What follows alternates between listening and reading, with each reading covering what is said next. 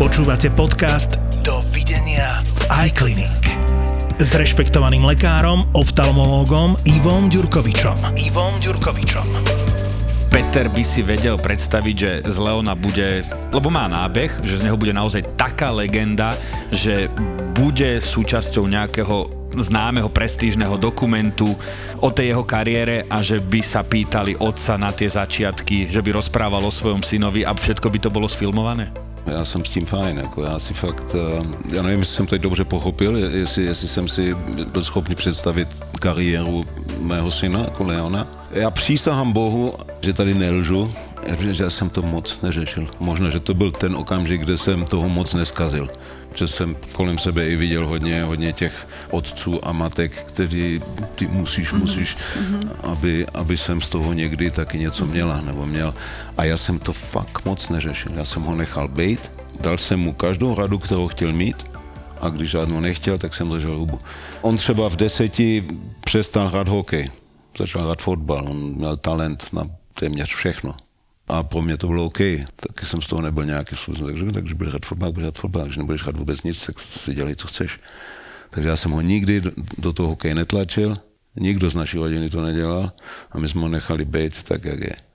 A on si přišel pro ty rády sám, protože ho to zajímalo ale hold bylo velmi brzo vidět, že prostě něco v tom nějaký ten úmysl má, protože už tam v deseti, už v osmi, v devíti, v deseti už tam nějaké takové plakátky byly a tohle a takhle. A On to chcel, že to nebyla to, tužba je, jeho Jenom já, jenom já, proto, proto mm-hmm. já jako se necítím úplně komfortně, když mi se mě lidi jako moc vyptávají na Leona. Já říkám, může to být výhoda, když z toho prostředí protože můžeš vysvětlit malému kolegovi, jak se chovat v kabině, jak mít úctu ke tkaničkám na bruslích a jak se starat o svůj výstroj a takové ty maličkosti, řekněme, detaily toho všeho, jak ten profesionální sport funguje.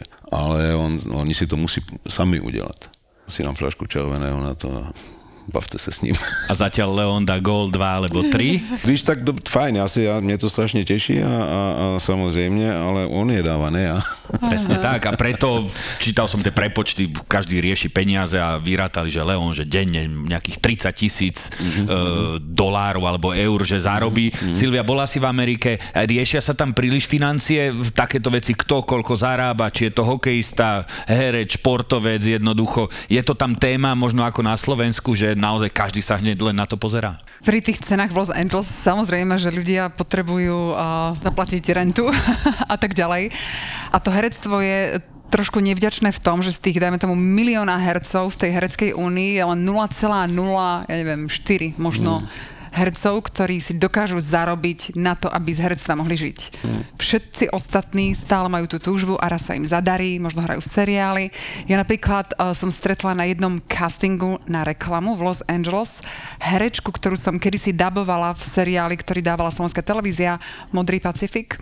To bolo takých policajtoch v Los Angeles na bicykli a ja som ju dabovala a zrazu predo mnou sedela na castingu, čiže bola v mojej pozícii a to bolo tiež také zaujímavé, potom aj ju sledujem sledujem, aj ona mňa sleduje, aj e, si píšeme raz za čas, ale ja som si napríklad ako kedy si dávno pred 20 rokmi slovenská herečka, ktorá ju dabovala, myslela, že ona je už závodou. Že ona proste bola v takomto seriáli, že má vilu v Beverly Hills a to vôbec není pravda. Ona robila iba tento jeden seriál, ktorý možno natáčala 5 rokov a potom už nič.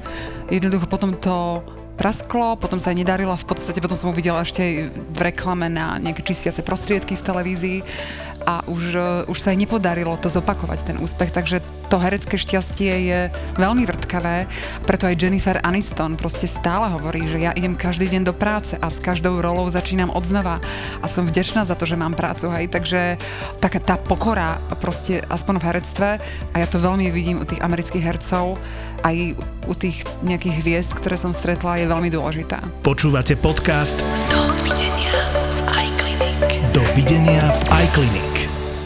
Ivo, dám ti jednu otázku.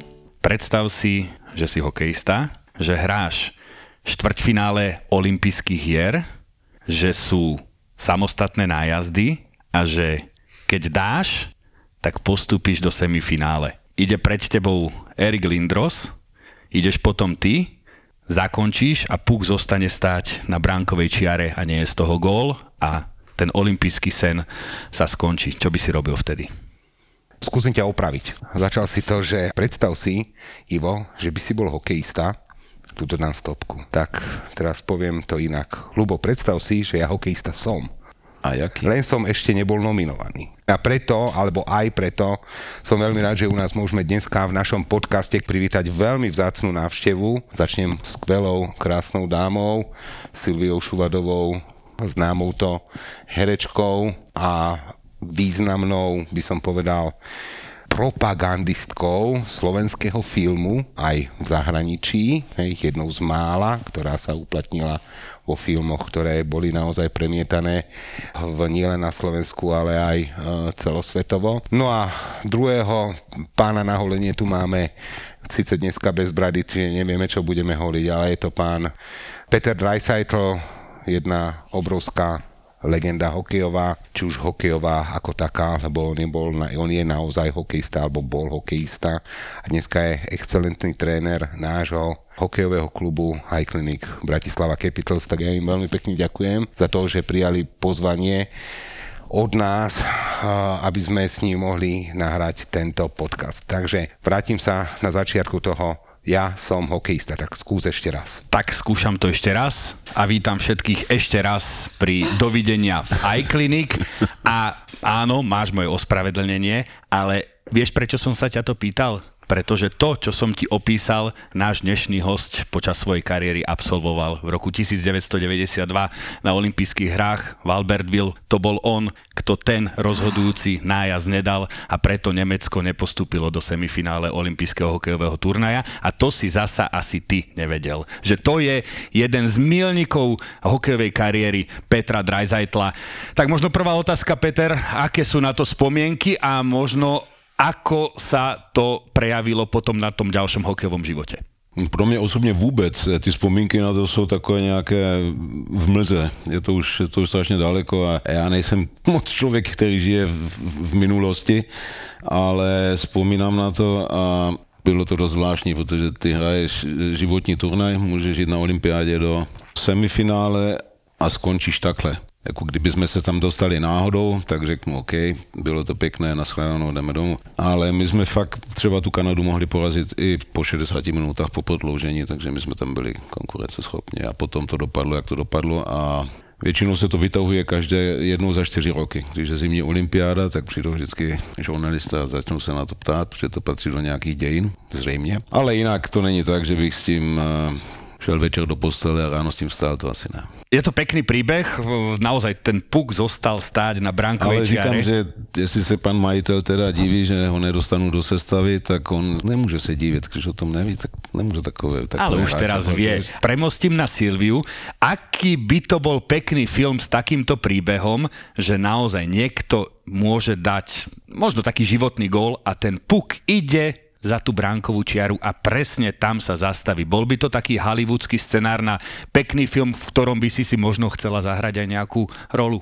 No určite toto je scenár hollywoodského amerického filmu, pretože tam ide o tie emócie a všetci scenáristi, čo študujú scenaristiku na školách, aspoň ja ich poznám veľa v, práve z toho Los Angeles, tak tam jednoducho oni sa hlavne učia rozumieť e, ľudskej duši a ľudským emóciám, pretože človek, keď ide do kina alebo v televízii, tak chce e, cítiť emócie. A pokiaľ necíti, tak povie tak ako intuitívne, že e, film bol nudný, hej, lebo to v ňom nič nevyvolalo. Takže takýto scenár, ako tu na Peter zažil vlastne v, skutočnom živote, by bol určite zaujímavý film, veľmi rada by som si tam zahrala možno jeho ženu, alebo tak nejak. A potom by to ale musel mať šťastný koniec, lebo hollywoodske filmy sú koncipované tak, aspoň tie, na ktoré chodíme do kina, že dobro zvýťazí nad zlom, tak neviem, či táto situácia potom sa nejak opravila neskôr, že si cítil takú satisfakciu. No, moc ne, moc ne. A myslím si, že ten osud mu to vrátil na veľmi šikovnom synovi, pretože má absolútnu hviezdu pod ktorú sa podpísal. Tak, tak. A ja si myslím, že neviem, či si to je taká, toto bola taká dávna minulosť, ale ja si spomínam práve na jeden pekný gól alebo nádherný gól, ktorý syn Petra stredil práve v Slovensku. Bolo to na majstrovstvách sveta, ktoré sa hrali v Bratislave a v, v Košiciach, to bol? kde sme prehrali, kde už sme boli naozaj akože, tak samozrejme som Slovák, tak držal som tým našim hokejistom, no ale tak potom bola nejaká posledná minúta zápasu, bolo 1-1 a tam proste to zobral do rúk uh, syn pána Dreisaitla ako nezadržateľne, je to- sko- je to- ne, nezadržateľne to byla- skoroval, to- to- hej, čiže urobil som akože... Zajímavý moment, protože v té době jsem tam byl podepsat smlouvu v Kožicích. A seděl jsem, tam bylo asi 20-25 lidí, kteří fandili jako styl, tam všichni ti majitele styl a, košického hokeje a od města lidi a sponzoři a kdo, a kdo ví co všechno. A já jsem tam seděl takhle jako, jakože, A- a, a teď jsme- jak se to stalo, tak kolem mě 25 lidí najednou ticho. Nikdo nevěděl, jak, jak, jak mají teď na mě promluvit, nebo ne. A my sme všetci vedeli, že pozor, gól nám môže dať len Leon Dreisaitl a on nám ho aj dal. Áno, tak je to hráč par excellence, že sem tam, sem tam ho sledujem na tých highlightoch, hej, takže to, čo, ten, čo vyvádza, ten vie doprava Mm. doľava. To je fakt naozaj, on je niekde inde, čiže potom otcovi určite niečo zdedil, čiže ja si dokonca si m, pamätám aj paradoxne, už som ako jak malý chlapec m, pozerával ten hokej, hoci som ho nehrával. Hrával som iné športy, mojou domenou bol futbal, jak som spomínal aj v tom minulom podcaste, stolný tenis a v zime to bol hokejbal na ulici. No ale naozaj, keď e, som sa pozeral na takých hráčov už v tom čase, jak bol pán Dreisaitl starší, no ani v tom čase, ako naozaj tam sme mali ako Československo ešte troška navrh, e, čo sa týka toho hokeja oproti Nemecku, no ale boli tam veľké me- mená, tak ja som vždy chcel byť, ja som chcel byť, vždy sme si akože keď sme mali nejaké, akože nejakú v, v zime ten hokejbal sme hrávali na ulici, tak každý bol niekto, čiže niekto chcel byť Larionov, niekto Krútov a každý si pripisovali nejaké tie mená. A ja som chcel byť Künhakl. Mm-hmm. Ja som chcel byť Künhakl už mm. vtedy, lebo som chodil na Nemčinu. No a tak ja som bol tak nemecky orientovaný, tak ja som každý, že kto to je ten Künhakl? Hovorím, tak pozri si, že to je najväčšia hviezda. No len jeho nebolo tak vždy často v tých finále, semifinále vidieť, oni niekedy neprešli ani cez tú skupinu, ale ja som si toho Künhakla tam akože nejako oblúbil.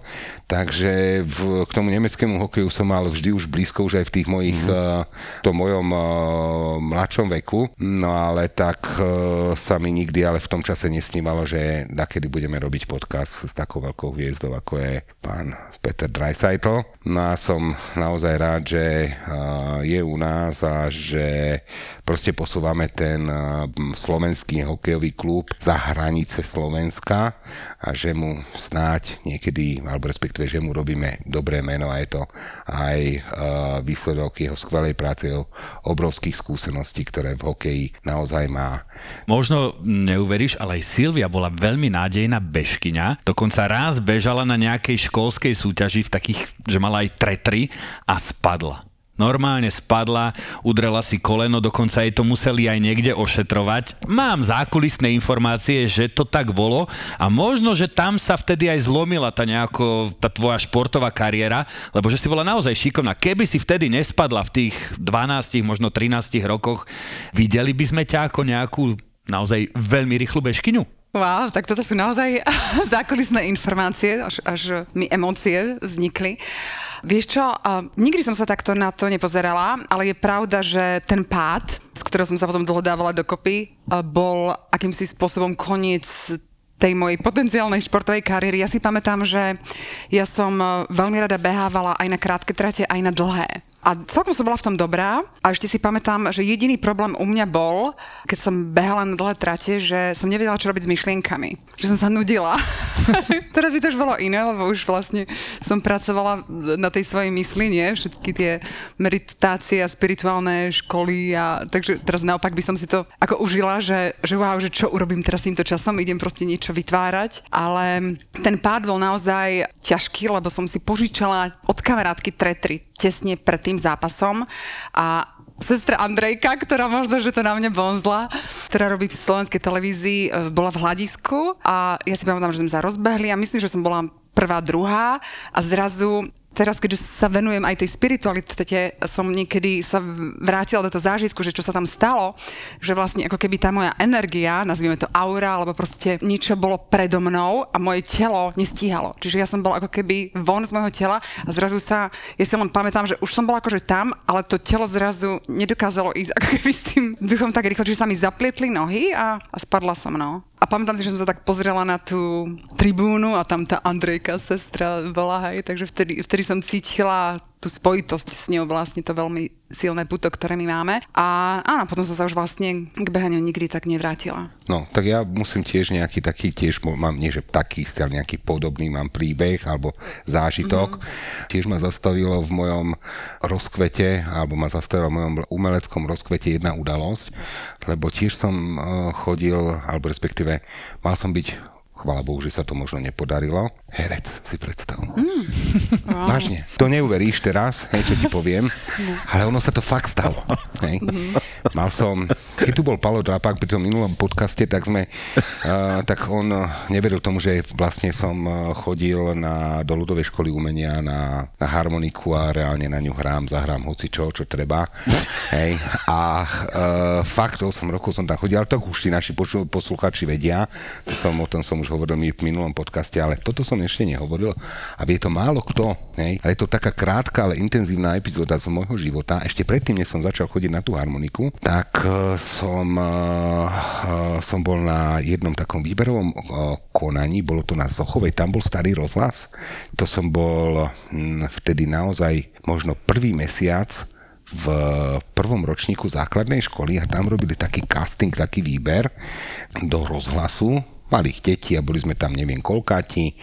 No a bolo to pod e, záštitou, neviem, určite ty poznáš, ja si pamätám na to meno, jak dneska, bola to, e, ona bola vtedy už, aj vtedy myslím, že učila, ale e, taká významná slovenská režisérka Ria Paldiova, neviem, či ti to niečo hovorí. No a ona vlastne robila taký poskaz s tými deťmi, ktoré mali, mali, mali robiť nejaké inscenácie detské do, do rozhlasu. No to ja som sa tam prihlásil, tak som tam teda išiel, no a si predstav, že som prešiel. Mm. No a chodil som ti tam, normálne to bolo, sa pamätám, že každý piatok sme mali také nejaké cvičenia, museli sme napodobňovať nejaké zvuky, spievať sme sa učili, niečo sme aj zatancovali, asi to už si presne pamätám sa, že áno. Potom sme chodili po takej, že dala takú, dala pomyselnú čiaru a po nej sme museli akože, že to je lano a po ňom sme museli tam chodiť. Čiže išiel som aj touto, týmto smerom, tým takým tým hereckým. No a potom prišlo to druhé kolo po nejakom pol roku, no len nevedel som vyslovať v tom čase dobre sa. Uh-huh. Tak sikávky. Som bol, a sikávky, presne uh-huh. to mhm. bolo. Tak som dostal domov do schránky vyrozumenie, respektíve mama dostala vyrozumenie, že teda som akože v, do ďalšieho kola teda neprešiel, uh-huh. lebo som ti nevedel asi správne vysloviť na ten môj vek to písmeno sa. Tak takto bola moja uh, herecká kariéra uh-huh. rozvíjajúca sa, no ale rečová bariéra ma nejakým spôsobom ma ubrzdila, ale chvála Bohu, že to tak dopadlo a ostal som verný medicíne a hokeju. Dovidenia v iClinic. Dovidenia v iClinic. Tréner, sú hokejisti herci, alebo sú naozaj uh, hokejisti, ktorí filmujú a hrajú sa za hercov uh, takí nechcení v tom športe? Ne, to neumí. Když máš trochu zkušenosti v tom životě a, a mezi lidské číst trochu mezi očima a mezi ušima, tak se na ně párkrát, když poznáš trochu a podíváš se na ně, tak víš přesně, jak funguje a, a hrát na něco si neumí. Mm, a taký nálade, lebo napríklad viem, že hokejisti nemajú radi futbalistov, lebo futbalista sa tam zvíja, troška jemný kontakt a hokejisti častokrát dohrajú aj so zlomenou kľúčnou kosťou. Čiže pohľad tých hokejistov napríklad na futbalistov je to tvrdý šport a sú to pre nich tí futbalisti a to je puding, nič neznesie sa tam vála na ihrisku. Já taky vzpomínám na takové diskuze, nebo, nebo že to tehdy bylo, se to dost, dost rádo se to jakoby rozlišovali, že ten hokejista je ten tvrdý a ten fotbalista je ten měkký a že to válec se tam, že prostě nejde a takhle takové věci. Ale ono se to mezi tím, uh, už to není tak tragické, se mi zdá, takže i u nás uh, existují opravdu ještě pořád ještě old school hokejisti, které prostě z ledu nedostaneš, ať se děje, co se děje ale taky tam jsou mm-hmm. hráči, kluci, kteří se rádi vidí u doktora. Silva, ty si bola dlhé roky v Amerike. Bola si na nejakom zápase NHL, pretože Leon je naozaj veľká hviezda v zámorí. Mala si ty v Los Angeles, keď si bola napríklad šancu ísť sa pozrieť na hokej, pretože napríklad ja o tom snívam, mnohí nikdy sa k tomu nedostanú, lebo to je naozaj vrchol vidieť taký špičkový hokej. A ty si tam bola, len či si sa išla aj pozrieť občas na ten hokej. Tak samozrejme Los Angeles žije hokejom a basketbalom, ale na hokej bolo vždy veľmi ťažké dostať lístky. A pamätám si, že vlastne keď tam bol Žigo Palfi, tak uh, tam bola Zora Coborová, ale na nich sa mi nejak, uh, ako stretla som ich, len, len sa mi nepodarilo nejak lístky zohnať a potom neskôr tam bola Ivanka Surovcová s... S Majom Gáborikom? Uh, áno, takže s Ivankou tiež sme sa skoro mali stretnúť, ale nikdy sa to nepodarilo, čiže som, nepodarilo sa mi zohnať lístky. Na basketbale som bola a to som sedela dokonca v, ako sa povie, on the floor, hej, mm-hmm. že v tej prvej rade. ale na hokej som sa nedostala, ale vždy som proste cítila, hej, že že, tým našim chalanom sa darí a myslela som na nich. Silvia sa nedostala na hokej. Ako sa Ivo dostal k Silvii? Tak e, ja som sa dostal k Silvii tiež, to je taká, by som povedal, životná náhoda. Hej. Štandardne som vo svojom kráľovstve, čiže v ambulancii alebo na operačke a zrazu dojde, sa otvoria tiež dvere, respektíve už som videl ten chorobopis. S rúškom. Aj s rúškom, ale prvé som videl chorobopis, že niekto, že je tam napísané na chorobopise šúvada. Hovorím, OK, to som ešte mi nič nehovorilo. Ale zrazu sa v ambulancii objavila Silvia s jej oteckom, ale som si nebol vôbec istý, že to je ona, lebo mala rúško na sebe. A bol som taký, bol som taký, akože si neistý, je to ona, nie je to ona, urobím trapas, neurobím, hovorím, a tak hovorím sa, ja som odvážny, hovorím, za opýtanie nič nedám, hovorím, tak som vyskúšal, že či teda to je ona. A si predstav, že to bola ona. Takže došla so svojím oteckom ku mne na jedno vyšetrenie uh, oftalmologické. Každý, kto ju vidí prvýkrát, a neviem, či to bol aj tvoj prípad, sa aj pozrie do tých očí a to sú naozaj také, ja tomu hovorím, že mystické oči. A ona dokonca má také oči, že jej sa tie oči prispôsobujú farbe oblečenia. To je naozaj ako aj jej sestra mi to potvrdila. Ona keď si dá fialové, oči má fialové. Keď si dá tričko tyrkisové, tak oči má tyrkisové. E, všimol si si aj ty hneď jej oči, pretože to je to, čo ty musíš najviac sledovať? Nie, ja som si všimol rúško si predstav. Čiže, čiže bolo modré, hej, modré rúško mala, hej, ale ja som bol tak akože v menšom takom akože strese, jak som, ti, jak som už hovoril pred chvíľou, že teda či urobím ten trapas, neurobím, spýtam sa, či to není, či to je ona, není to ona. A trafil som, že to bola ona. Takže, ale všimol som si rúško v prvé. Je to naozaj fyzikálne možné, že tie oči sa nejako prispôsobujú tej farbe oblečenia? Ja, vieš čo, neučili ma to, nikde toto, ale áno, mm, je to možné niekde na svete spraviť, ale meniť farbu očí, to som ešte nezažil, to ti poviem. Aj Silvia sa určite bola niekedy ukázať, že či môže byť herečka a čo jej vtedy povedali, keď sa prvýkrát bola ukázať? No, toto bol náročný proces, to bol 5-dňový proces Postupovali sme z prvého kola postupne až do nejakého piatého, na ten piatý deň, keď nás bolo na začiatku možno pár tisíc, Vysoká škola muzických wow. umení. Toto teda v Los Angeles, keď im rozprávam to, ako sa u nás študovalo herectvo, keď nás bolo 8 v ročníku, pre nich je to nepochopiteľné, tam proste na kurz a hráš. A viem, že e, zase sestra Andrejka z Dolného Kubína, my sme z Dolného Kubína, z Oravy, sme šli na tieto talentovky. Ja som vlastne bola štvrtáčka na gymnáziu v Dolnom Kubíne, 17 rokov. A si pamätám, že som už bola proste na javisku ten posledný uh, deň. A neviem, či to existuje teda aj v športe, alebo v doktorstve, hej, ale tá túžba bola najskôr ako sa pokúsiť o to, aby, aby som bola prijatá. Ale potom, keď už je človek tým procesom, tými piatimi dňami tak vyčerpaný, tak mi to už bolo jedno ten posledný deň deň a stratila som ako keby ten drive, hej, tú, tú túžbu. A si pamätám, že už som s Gabikou Dzurikovou, ktorú tiež nakoniec prijali, sme boli na javisku v Redute a mali sme už taký finálny e, dialog, ktorý sme vedeli Moliera, hej, Tartufa.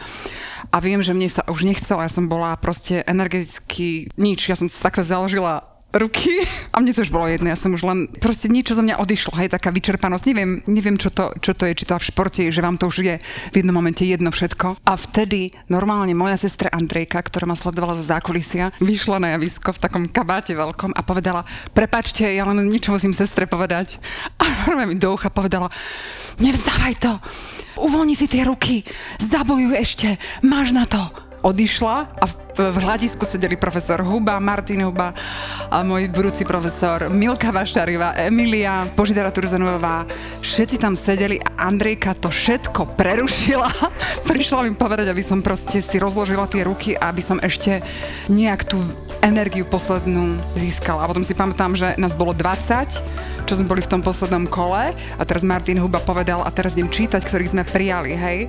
A zase mi to bolo jedno, potom prečítali moje meno, tak som akože vystúpila, tak nakoniec sme prijali, ale vlastne to úplne posledné, to finále, na ten piatý deň, kedy som strátila tú chuť, tak to Andrejka prišla ako taký aniel strážny a dala to za mňa.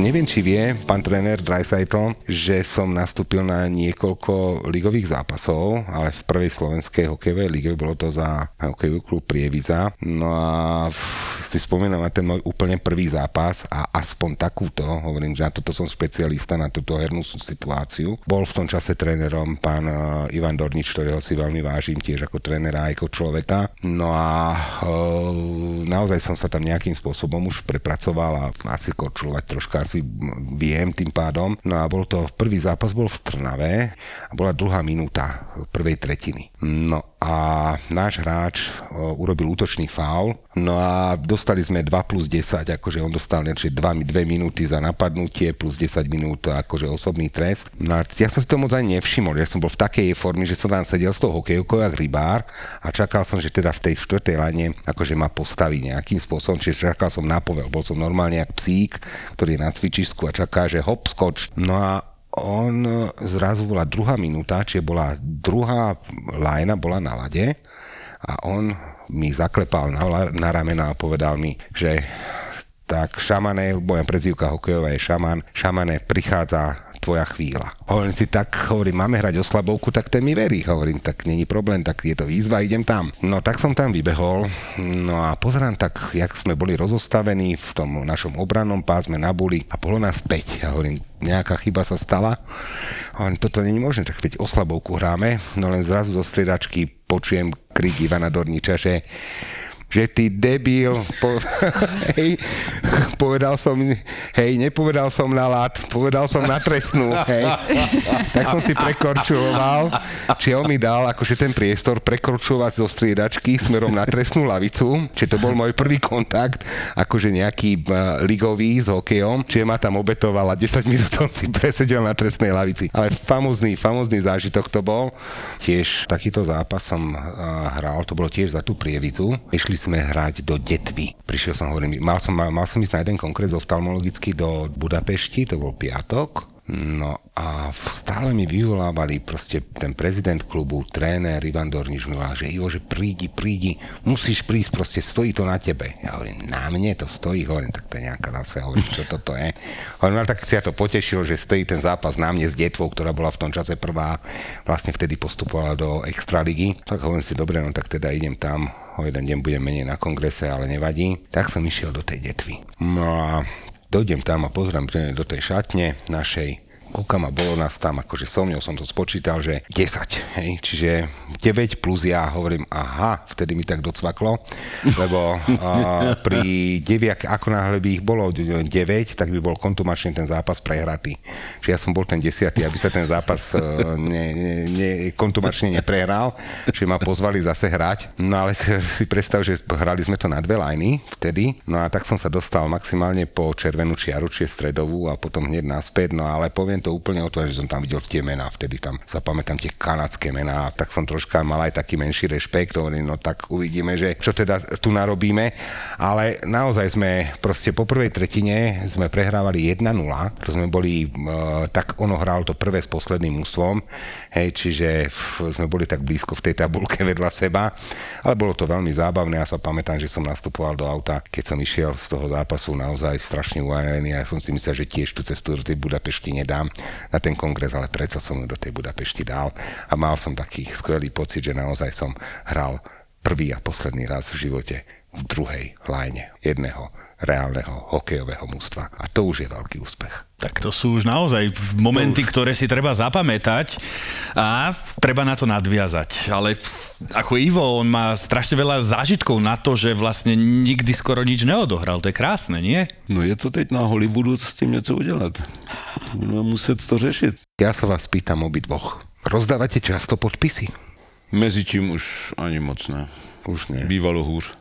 Dnes sa ľudia fotia Dnes sa selfie, ľudia- takže, takže kedy si som, akože to bude trošku znieť tak akože ľúbez, samoľúbezne, ale naozaj, kedy si som nemala problém ísť úplne nenamalovaná v teplákoch, proste do shopping center a, a teraz poviem si vždycky, že si dám aspoň trošku špirály, lebo ľudia niekedy ťa spoznajú, aj proste s tým rúškom, koľkokrát sa stane kvôli očiam, hej, povede tie oči Silvia, tak, takže sa, ja sa fotím dosť, ale v Los Angeles tam si uh, veľmi vážia hercov, všetci tým žijú veľmi a skoro v každom, ja neviem, práčovni alebo v každom nejakom malom biznise majú po stenách také tzv. headshoty hercov s podpisom. Ak tam niekto slávny niekedy prišiel, tak to tam takto vysí na stene. Tak toto mne sa ti predstav si stalo v spojitosti s hokejom.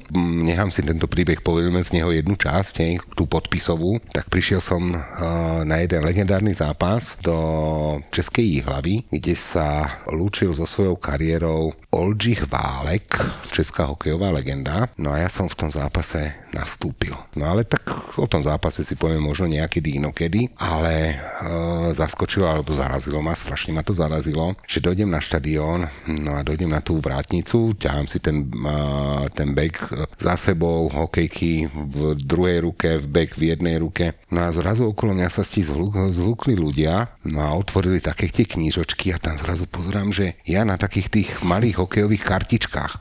Hovorím, pozerám na to, hovorím, to snad není pravda. Hovorím, chlapci, odkiaľ to máte toto? Že my by sme chceli od vás podpis. Hovorím, odo mňa? Hovorím, to snad není možné. Hovorím, daj sem, idem podpisovať. Hovorím, čo treba podpisovať? Počuj, ja som sa cítil jak totálna NHL hviezda. Hej, že došla proste tá emócia, tá euforia, že proste kde, kde, kde som to dotiahol, akože hokejovo, že ako to už je, si myslím, už ani ten gól som už, vôbec ma ten zápas v zásade už ani nezaujímal moc, ale zaujímalo to, že tak ja som podpisoval hokejové kartičky českým fanúšikom hokeja. Wow. Tak to bolo pre mňa normálne tak emocionálne, kebyže som akože, jak by som to povedal, akože slzy sa mi tisli do očí, by som povedal. Naozaj na tento zážitok e, spomínam veľmi, veľmi rád, kedy si ľudia nevypýtali podpis len na tú pečiatku moju lekárskú, ale aj na tú hokejovú kartičku. Krása. Ja ešte dodám svoje z Tokia z olympijských hier, ktoré sa nedávno skončili. Po dvojtyžňovej karanténe sme konečne mohli niekam výjsť von, tak sme išli, našli sme si taký podnik, terasa vonku, dali sme si pivo a od vedľajšieho stola na nás pozerali Japonci, tak zvláštne. My sme mali tie bundy Slovakia ako komentátori eh, slovenskej televízie a hovorím, čo na nás stále pozerajú, tak čo chcete? Že aký šport sme prišli robiť na tú olympiádu? No tak už si ich troška namotáme, tak rozmýšľam, čo povieme Japoncom, aký šport. Hovorím, že baseball. Traja sme tam sedeli, kolegovia. to- to není baseball. Normálne hotový. Zrazu začal googliť a že aj, aj, aj, sme no, že- strátení, že však zistí, že baseball eh, Slovensko ani nemá na týchto olympijských hrách a zrazu on prišiel a že či ja som kapitán alebo tréner. Ja že kapitán, na môjho kolegu hovorím, toto je najlepší hráč a toto je naša taká bývalá hviezda, ale všetci ho poznajú. A zrazu googlil, googlil a ukázal mi telefón, kde bolo takých 7-8 nejakých fotiek, tvár, normálne nejaká európska, plus ten rozsypaný čaj, niečo po japonsky tam napísané a ukázal na tú jednu, že toto si ty? A ja, že áno. A on začal hýkať, že koho stretol, bol to úplne niekto, netuším, kto to bol, hneď zavolali aj z tých ostatných stolov a všetci sa s nami fotili, že oni v Japonsku stretli najväčšie slovenské bejsbalové hviezdy. Tak sme ich v tom nechali, oni sa tešili, takže podpis som nedal, ale aspoň e, takto sa so mnou odfotili. Kedy sa naposledy takto fotil Peter Dreisaitl a kedy mu Leon naposledy zavolal, že počúvaj ma, znova som sa nemohol zbaviť tých fanúšikov. Já jsem strávil nějak, nějaké týdny a měsíce v Edmontonu. A to je magnet na Klube, fanúšikov. a, a ten, ten Edmonton je, je prostě absolutně poblázený tím, tím hokejem. Tam, je to fakt, jako ne, není to úplně jednoduché. Chlapci, vám řeknu, že oni, když fakt někam jdou, teď mluvíme shopping center, a tady to, tam vlastně 8 měsíců se pohybuješ jenom, jenom někde vevnitř, tam se neprojdeš nikde, tam moc zima. Ale to jsem chtěl říct, že, že oni se musí zastavit každých 20 metrů. A to potom už nemusí být rovná velká sranda, se mi zdá. No, oni to musí zvládat, protože to patří k tomu a zvládají to dost profesionálně, ale fakt eh, to je neuvěřitelné. Silvia, tvoj americký sen ako dopadol? Bola si tam dlho, ale možno aj troška banuje, že si sa rozhodla ísť tou americkou cestou a o niečo si potom prišla, alebo ako to bolo v tvojom prípade? No, ja som trošku fatalistka v tom, že si myslím, že my máme nejaký taký osud, také tie hlavné body a že sa tomu nedalo vyhnúť. Ja si myslím, že sa nedalo vyhnúť, aby ma prijali na herectvo, nedalo sa vyhnúť to, aby si ma Honza Svierák, Svierakovci vybrali do Koliu. Nedalo sa vyhnúť tomu, že ma potom ten americký režisér videl v tom Koliovi a pozval ma tam prvýkrát. Takže isté veci mali tak byť, takže ja sa nedívam na to úplne nevyhnutne, že či to tak malo byť, či to bolo dobré, ale možno keď si teraz eh, sa takto opýtal, tak na jeden bod sa vždycky tak eh, dívam, že keď niekto hovorí, že existujú paralelné reality, vieš, že niekde tá moja časť druhá v nejakom inom vesmíre žije proste tú druhú cestu, tak to bolo vtedy, keď ma teda prijali na to herectvo v tom 90. roku. A to bolo rok, dva po eh, revolúcii 1991 a začali prichádzať do Bratislavy modelingoví skauti hľadať vlastne tie slovanské typy, modelky. A mňa zastavovali na ulici a jedni sa tak zameriavali na mňa a mi stále volali a písali a chceli, aby som šla do Paríža. Ale vlastne ja som si myslela, že ste normálni, že mňa predsa prijali na herectvo aj z toľkých ľudí som si pamätala tam proste tých 5 dní, tých talentových skúšok, tak som vlastne nešla robiť nikdy tú modelku. A potom, ty si to asi nepamätáš, ale, ale vlastne sa prestalo točiť, hej, že, že ja keď som šla do Ameriky, tu sa vôbec nič netočilo. Ja som robila len dubbingy, uh, len divadlo, a moderovala som vlastne slovenskej televízie Ahoj mesto, Debakel, a Sobotník. Mm-hmm. Ale my sme nič netočili, takže ja som neodchádzala od ničoho také veľkého, od rodiny, hej. Ale tu na vlastne tých príležitostí nebolo veľa. A možno niekedy sa teda pozriem naspäť, že čo by bolo so mnou, keď som vtedy šla robiť tú modelku, lebo vidím presne ten môj ročník Daniela Peštová, Eva Hercigová, to sú všetky tie modelky, trošku staršie aj Daniela, ale že čo by bolo keby. A možno, že aj ten, ten filmový svet niekedy tie modelky ľahšie preplujú do tých takých veľkých Ačkových filmov, vďaka tomu, že už proste majú tých agentov Cameron Diaz, nie? Tak ona proste nikdy neštudovala herectvo, ona bola modelka, hej. Takže keď tá modelka má aspoň trošku hereckého talentu, tak je to oveľa ľahšie sa dostať do tých veľkých filmov ako pre nás hercov, ktorých je v Los Angeles 1 milión. My sme proste v tej hereckej únii Screen Actors Guild, SAG, kde nás je 1 milión a už len dostať sa na casting je neuveriteľne ťažké tam, hej, dostať agenta je neuveriteľne ťažké. Takže a niekedy si myslím, že by bolo ľahšie sa dostať do tých veľkých filmov cez ten modeling, alebo potom paradoxne aj žiť v Prahe, kde potom tí Američania začali chodiť. A niekedy mi z Prahy volali, že Silvia, že mohla by si prísť na casting a ja som bola v LA a. Ten istý casting by som v LA nikdy nedostala, lebo to sú tie top agentúry, ktoré majú Toma Cruisa, ktoré tam majú tých svojich ľudí, oni si to tam držia, hej, to sa volá packaging, hej, že si to tam držia v tej agentúre, nepustia to proste tým iným agentúram. Takže je to vlastne taký, taký začarovaný kruh, nie úplne jednoduchý, ale nič neľutujem, možno len rozmýšľam niekedy, že čo by sa stalo, keď som bola vtedy modelkou. Čiže z toho vyplýva, že ľahšie je sa stať e, hráčom prvoligového hokejového klubu na Slovensku, ako sa stať sa hercom v Amerike. Asi. No, ale zase je to, myslím si, že skúsenosť pre každého, keď sa niečo nové naučí. Či už korčulovať, alebo strieľať príklepom, alebo stretnúť túto pána top trénera a pozerať sa na jeho prácu, jak to tam koučuje. A ja si niekedy tak hovorím, že keby som bol ja na tej lavičke, no teda tak to asi by som nebol taký kľudný. A on s takým prehľadom to tam rieši všetko, že ja musím naozaj dať akože sňať klobúk a povedať, že no tak toto je fakt, že pán tréner, lebo ja na, pri niektorých, keď chodím na tie naše zápasy, tak hovorím si, Ježiš Maria, tak toto ja by som asi, ak si už uh, vyskočil. Ale to hej, si učíš, to a učíš naozaj, denodenne, to- naozaj to, to- sa to- musíš naučiť, presne tak, to jak je- herectvo, že proste jednoducho, to s tým musí človek žiť, hej, čiže asi každé to povolanie má svoje hej. A keď si dobrý v nejakom tom povolaní, tak naozaj sa určite, určite sa v živote presadíš. Ale je to tvrdá práca, tak jak, a jak ten, A jak ten hokej, a tak hlavně, aj... a hlavně ty, ty vlastně se učíš jenom přes ty denodenní chyby. Presne tak, Ať hej, čiže... jak, jak promluvíš na hráče, jak promluvíš, jak, jak do novin, tohle, to ty děláš 10 let jenom nesmysly. Každý ano. den nějaký, nějaký nesmysl a pak si řekneš, že jak jsem, to, jak jsem tohle mohl zase udělat. Ty to, a, ještě, a potom mluvíš o tom, že tam, jak jsou v tom, ty emoce v tom, v tom profesionálním sportu, no a to ještě to všechno z- zdopluje, že jo, to potom z tebe vylítávají věci, Mňa veľmi teší, s akou, s akou naozaj s tou, to, tým pátosom, keď sledujem niekedy tie rozhovory, ktoré dáva po zápase Peter, s akým pátosom to on vie podať a proste vidím tých reportérov, proste oni snažia sa, snažia sa proste niečo z neho ešte a on absolútny profesionál. Či vytiahne tú svoju Nemčinu, hej, čiže v tej, v tej Ice Hockey League, proste oni sú z neho úplne napichaní. Ja to vidím, že proste to je niekto, keď ten tréner dojde a proste on tam dáva ten rozhovor v tejto lige.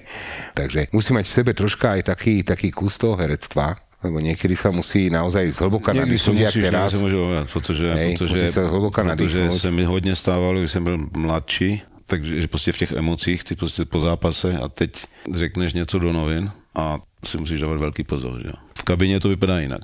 Když se zavřou dveře, tak tam na ty kluky mluvím určitě jinak, než, eh, ale teď Víte, jak to je, jako ty, ty víš moc dobře, jak to je, že jako když děláš, tam když ty stojí a, teď trenér řekne, tak ti jsou úplně o ničem o nic neumí a tohle a to si zahrávaš s ohněm, a, jakoby, um, Áno, To sú sú tréneri, ktorí to dokážu na, svo, na seba všetko natiahnuť, iní sa bránia tým zasa, že kritizujú hráčov a ťažko to sa tak, to hľadá tá rovnováha v tom. Ale to, čo spomínal Peter, že on sa učí na Ale ty- vlastných chybách a že tá emócia je dôležitá, že nejako to udržať, tak to tvoje povolanie je presne také, že ty sa nemôžeš učiť na vlastných chybách, lebo ty tie chyby robiť nemôžeš a nemôžeš konať v emócii. Takže aké je to pre teba náročné udržiavať sa naozaj a byť naozaj precízny každú jednu sekundu. Takto. Ono, tá medicína má svoje nejaké fázy, hej, alebo ten život toho lekára má nejaké fázy. Ja keď som skončil, naozaj keď som skončil medicínu, no tak to som si myslel, že najväčší pán Boh na svete. Teraz všetko tým skončilo, lebo tam naozaj to štúdium je veľmi, veľmi ťažké a náročné. A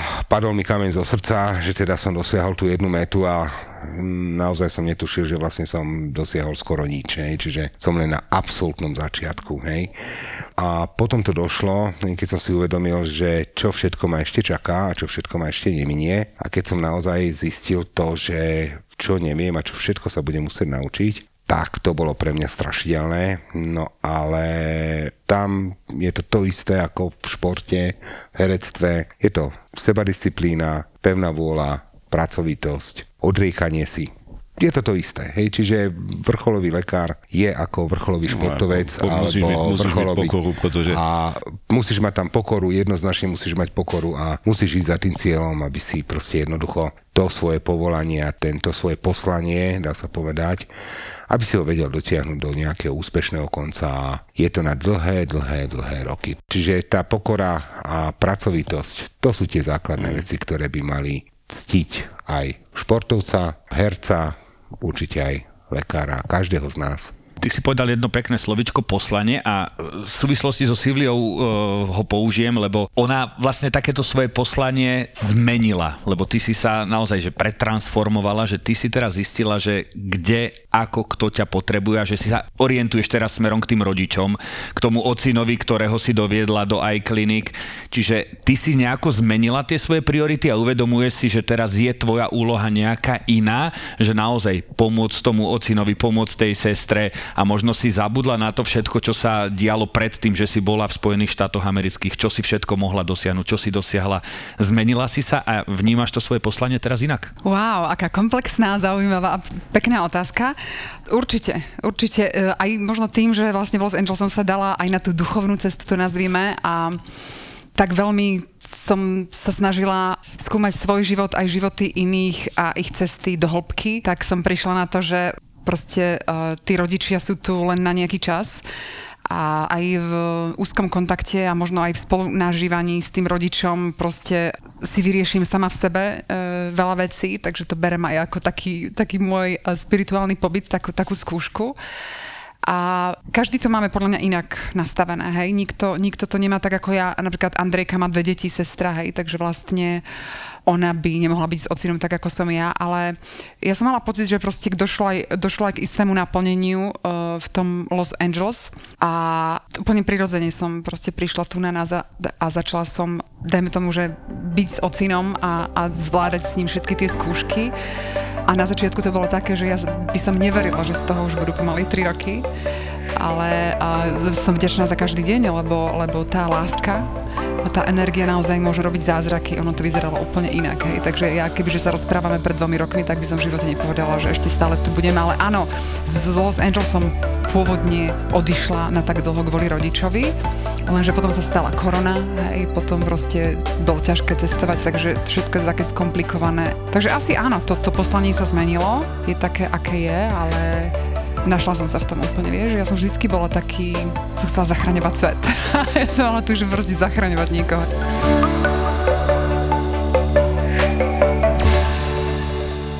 Peter, vy si aj rozumiete preto, že ste naozaj takí podobní maximalisti, že naozaj chcete robiť to, čo robíte na, na maximálnej možnej úrovni a preto sa tak aj doplňujete jednoducho? Možné to je. Já jsem životem a výchovou a, a tím, čím jsem si hold prošel, a nebyly vždycky dobré časy, tak jsem se naučil, že úcta, respekt vůči, ať už jsou to moji hráči, anebo potom, když se koukneme nahoru, že bez toho to prostě nejde. To, to, to je základ čeho. A já velmi dobře znám svoji roli a vím, teď tady Ivo řekl něco, něco dobrého, že já, já manažuju, eh, nebo, nebo coachuju, manažuju hokejový tým iClinic Bratislava Capitals a to stojí nad, úplně na vším, takže já si vůbec nemůžu dovolit být nějak, eh, nebo, nebo manažovat tu skupinku tak, jak se mi to líbí, ale já ji musím manažovat tak, aby to bylo v tom nejlepším smyslu pro ten hokejový klub, protože ten stojí nad, úplně nad vším. Akože pre nás je to veľká česť, to musím tiež povedať aj s Dušanom. My sme mali takú akože prvý rok, akože bol, bol u nás uh, pán trenér uh, Čada, potom sme rozmýšľali, že teda muselo dojsť nejakej výmene a musím sa priznať, že to meno padlo z mojich úst, že koho máme teda osloviť. A ja hovorím, čo, tak keď už hovorím, však čo, povie nám áno alebo nie, hovorím, tak to je jedno, však povie nie, bude nie, hej. Hovorím, tak som Dušanovi Pašakovi hovoril, hovorím, vieš čo, skús toho pána Dreisaitla. A už tedy, vieš, keď povieš to meno, že vieš, a to je ten pojem, že skús Dreisaitla. Aj v tom hokejovom svete to meno niečo znamená už nielen jeho syn, ale on. Hej? Čiže to v tom, v tom tak keď povieme, že, že Kolia, tak to je Svierák a Šuvadová. Hej? Čiže proste to sú veci, ktoré proste idú k sebe. A keď povieš Tricycle, každý vie v tom hokejovom svete, kto kto je. Hej? Ja hovorím len tak s ľahkou, malou dušičkou, že no tak skús jeho, hovorím, tak uvidíme, však po nám povie áno alebo nie. Tak to bol prvý veľký úspech, že tomu verí, hej, alebo že tomu veril, lebo to bol úplne nový tým. A druhý úspech, čo je ešte väčší úspech si myslím, že aj druhú sezónu tu ostal. A to je úspech toho, že sme tú prvú dobre urobili. Hej, čiže naozaj to sú tie dlhodobé veci, ktoré sa ukážu až neskôr, hej, lebo keby naozaj to nefunguje naozaj tak, že management povie, že tak toho trénera ja chcem a ten teda príde. On môže x krát povedať, že on nepríde. Proste on musí vedieť tiež, že proste za ním ten mančav stojí, že proste jednoducho je tam tá perspektíva toho, že sa to ďalej po, posúva. A to je presne napríklad aj v medicíne, keď ste nejaký vedúci lekár alebo niečo, že tí ľudia tiež, ktorí že idú za vami. To je tiež obrovsky dôležité a dobro, obrovsky dôležitá vec. Takže ja si to strašne vážim, že proste jednoducho bojujeme na jednej lodi, no a už len mu preukázať moje kvality na tom tréningu. A myslím si, že Petrovi nielen, že zoperujem raz oči, ale že mu otvorím aj Veľmi oči. dôležitá vec. Ivo, Otvorím oči. Tretí oko. trpělivost, my trpělivost. Áno, to ja mám. Počúvaj ma, to ja mám, to ja mám obrovskú trpezlivosť. Počúvaj, keď to bude aj v druhom živote, tak raz chcem byť tvojim zverencom. Wow, krásne. Ivo povedal, že opýtajme sa teda toho Dreisaitla, či povie áno alebo nie. Ty, keby si mala povedať jedno meno, s kým by si si chcela naozaj zahrať a hodzaj to je niečo ner- nereálne, ale tak máš také nejaké meno, alebo vzhliadaš k niekomu, alebo vieš, že sa ti to možno nikdy nepodarí, ale ak by to vyšlo, tak by to bolo niečo úžasné. Tak eh, ja obdivujem oboch týchto pánov obdivujem eh, človeka, ktorý uh, rozumie športu a ktorý ho robí dobre a, a, a pána doktora, ktorý proste miluje tie operácie a, a teší ho tá práca a je v tom proste excelentný. Takže ja naozaj si vážim a mám rada stretnúť ľudí, ktorí, ktorí sú fantastickí v tom, čo robia a preto aj čo sa týka herectva, uh, nikdy som nebola povrchný herec. Hej. Ja proste na každú tú audition, ten, ten casting, som sa aj v Amerike pripravovala tak, že uh, som radšej nespala, ak som mala len jeden deň na, na naučenie sa, ale som šla do hĺbky, proste rozmýšľala som, čo z môjho života proste súhlasí s tou postavou. Jednoducho ja som bola extrémny profesionalista a to obdivujem aj na druhých hercoch.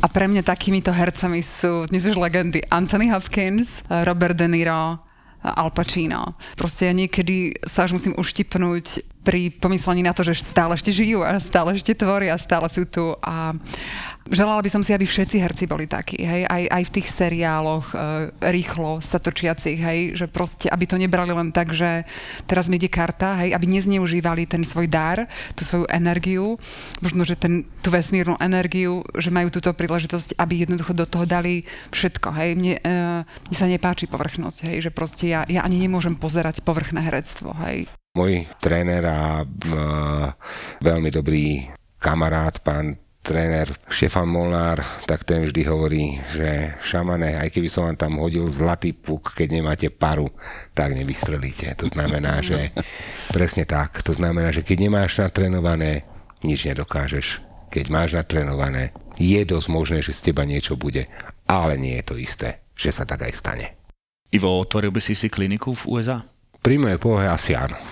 Ja si myslím, že je to výzva, keď som dokázal otvoriť e, kliniku na Malorke, keď som dokázal otvoriť kliniku v e, Klagenfurte a v Innsbrucku. Prečo? Ja som taký, by som povedal, ja som skôr taký svetobežník. To ma tiež by ma predučovalo k tomu, že by som vedel lietať s mústvom, či už Edmonton, alebo Calgary, alebo Washington, by mi to bolo jedno. Takže mm, musíš vedieť zahrať na každej pôde, jak sa povie. Aj u supera, aj doma a bol by si bližšie k tomu, čo máš rád, čo zbieraš, by si možno za každú operáciu od nejakých dobrých hokejistov aj nejaký dres dostal podpísaný. No tak, tak to už sa traduje o mne. Samozrejme ja veľmi rád pomáham aj uh, týmto mojim kolegom hokejovým, či keď ich tak môžem nazvať, alebo či ma teda vôbec oberú do tej ich partie, že teda som hokejista, tak uh, oni vedia, že musia, alebo mali by mi doniesť uh, hokejový dres s ich podpisom, tak mám tam uh, už uh, veľké, veľké množstvo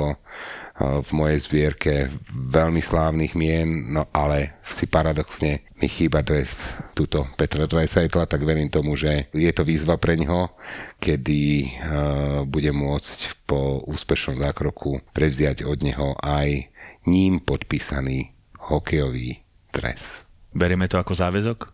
No, to, to, to tlak. tlak. Cítim sa, cítim sa pod obrovským tlakem. No, Ale... horšie by bolo to, kebyže, alebo horšie, bolo by skôr také, by som povedal, by bolo neštandardné, keby som teda môj hokejový dres s môjim podpisom dával ja Petrovi Dreisaitlovi. Počkej, ale ty víš moc dobře, že ja tvůj dres mám. Vážne? Ako teď si mi trochu zarazil. Počkaj, áno. Tak, som bol, tak sme... Máš ty pravdu. Takže ja... Prepáč, ja sa veľmi ospravedlňujem. ne, neříkám, že v ním, že v tom drese spím každou noc, to ne, ale ja ho mám doma. Ivo Ďurkovič. Tak, vidíš to? Takže pozor. Takže áno, ja si spomínam vlastne, vidíš to? Byla tam, byla tam. Tak, to je vec. Mm. Takže je to pre mňa mm. naozaj čest, že som ti mohol dať podpis je to a aj môj teda, je to môj dres. Je doma. Ďakujem, že je v dobrých rukách a že je, si na ňo je, spomenul je. a nepadá na ňo prach. Hokejisti si menia dresy, herci si menia hlasy. S kým si chceš najbližšie vymeniť hlas? Kedy si som dabovávala Faye Dunaway a tu som tiež stretla naživo v Los Angeles a som jej to povedala. Pre mňa ona bola tiež proste absolútna hviezda. Michelle Pfeiffer by som napríklad kľudne dabovala. Kedy si som mu tiež dabovala. Ešte dobre, že sa nedabujú komentátori. to by bola paródia. Môj celoživotný sen je odkomentovať nejaký zápas bez akejkoľvek cenzúry. Pomenovať všetko, ako to je. Keď niekto zle vystrelí, tak povedať, že ty slepý. Je to tak, je, to, to, to verím, že raz sa to spojí, no. že povedať, že čo ten v, Treba- Práve preto- a tak. No. práve Ale preto- to je to nereálne. Práve samozrejme. preto my máme aj jeden z tých našich reklamných sloganov, hej, že chcete vidieť gól, uvidíte ho z iClinic. A to sú pekné slova na záver nášho dnešného podcastu. Dovidenia v iClinic s Ivom Ďurkovičom a dnes aj s našimi špeciálnymi hostiami Siliou Šubadovou a Petrom Drajzajtlom. Ďakujem vám. Ďakujem Dovidenia, pozvanie, ďakujeme. Moc ďakujem za pozvánku. Počúvate podcast Dovidenia v iClinic. Dovidenia v iClinic.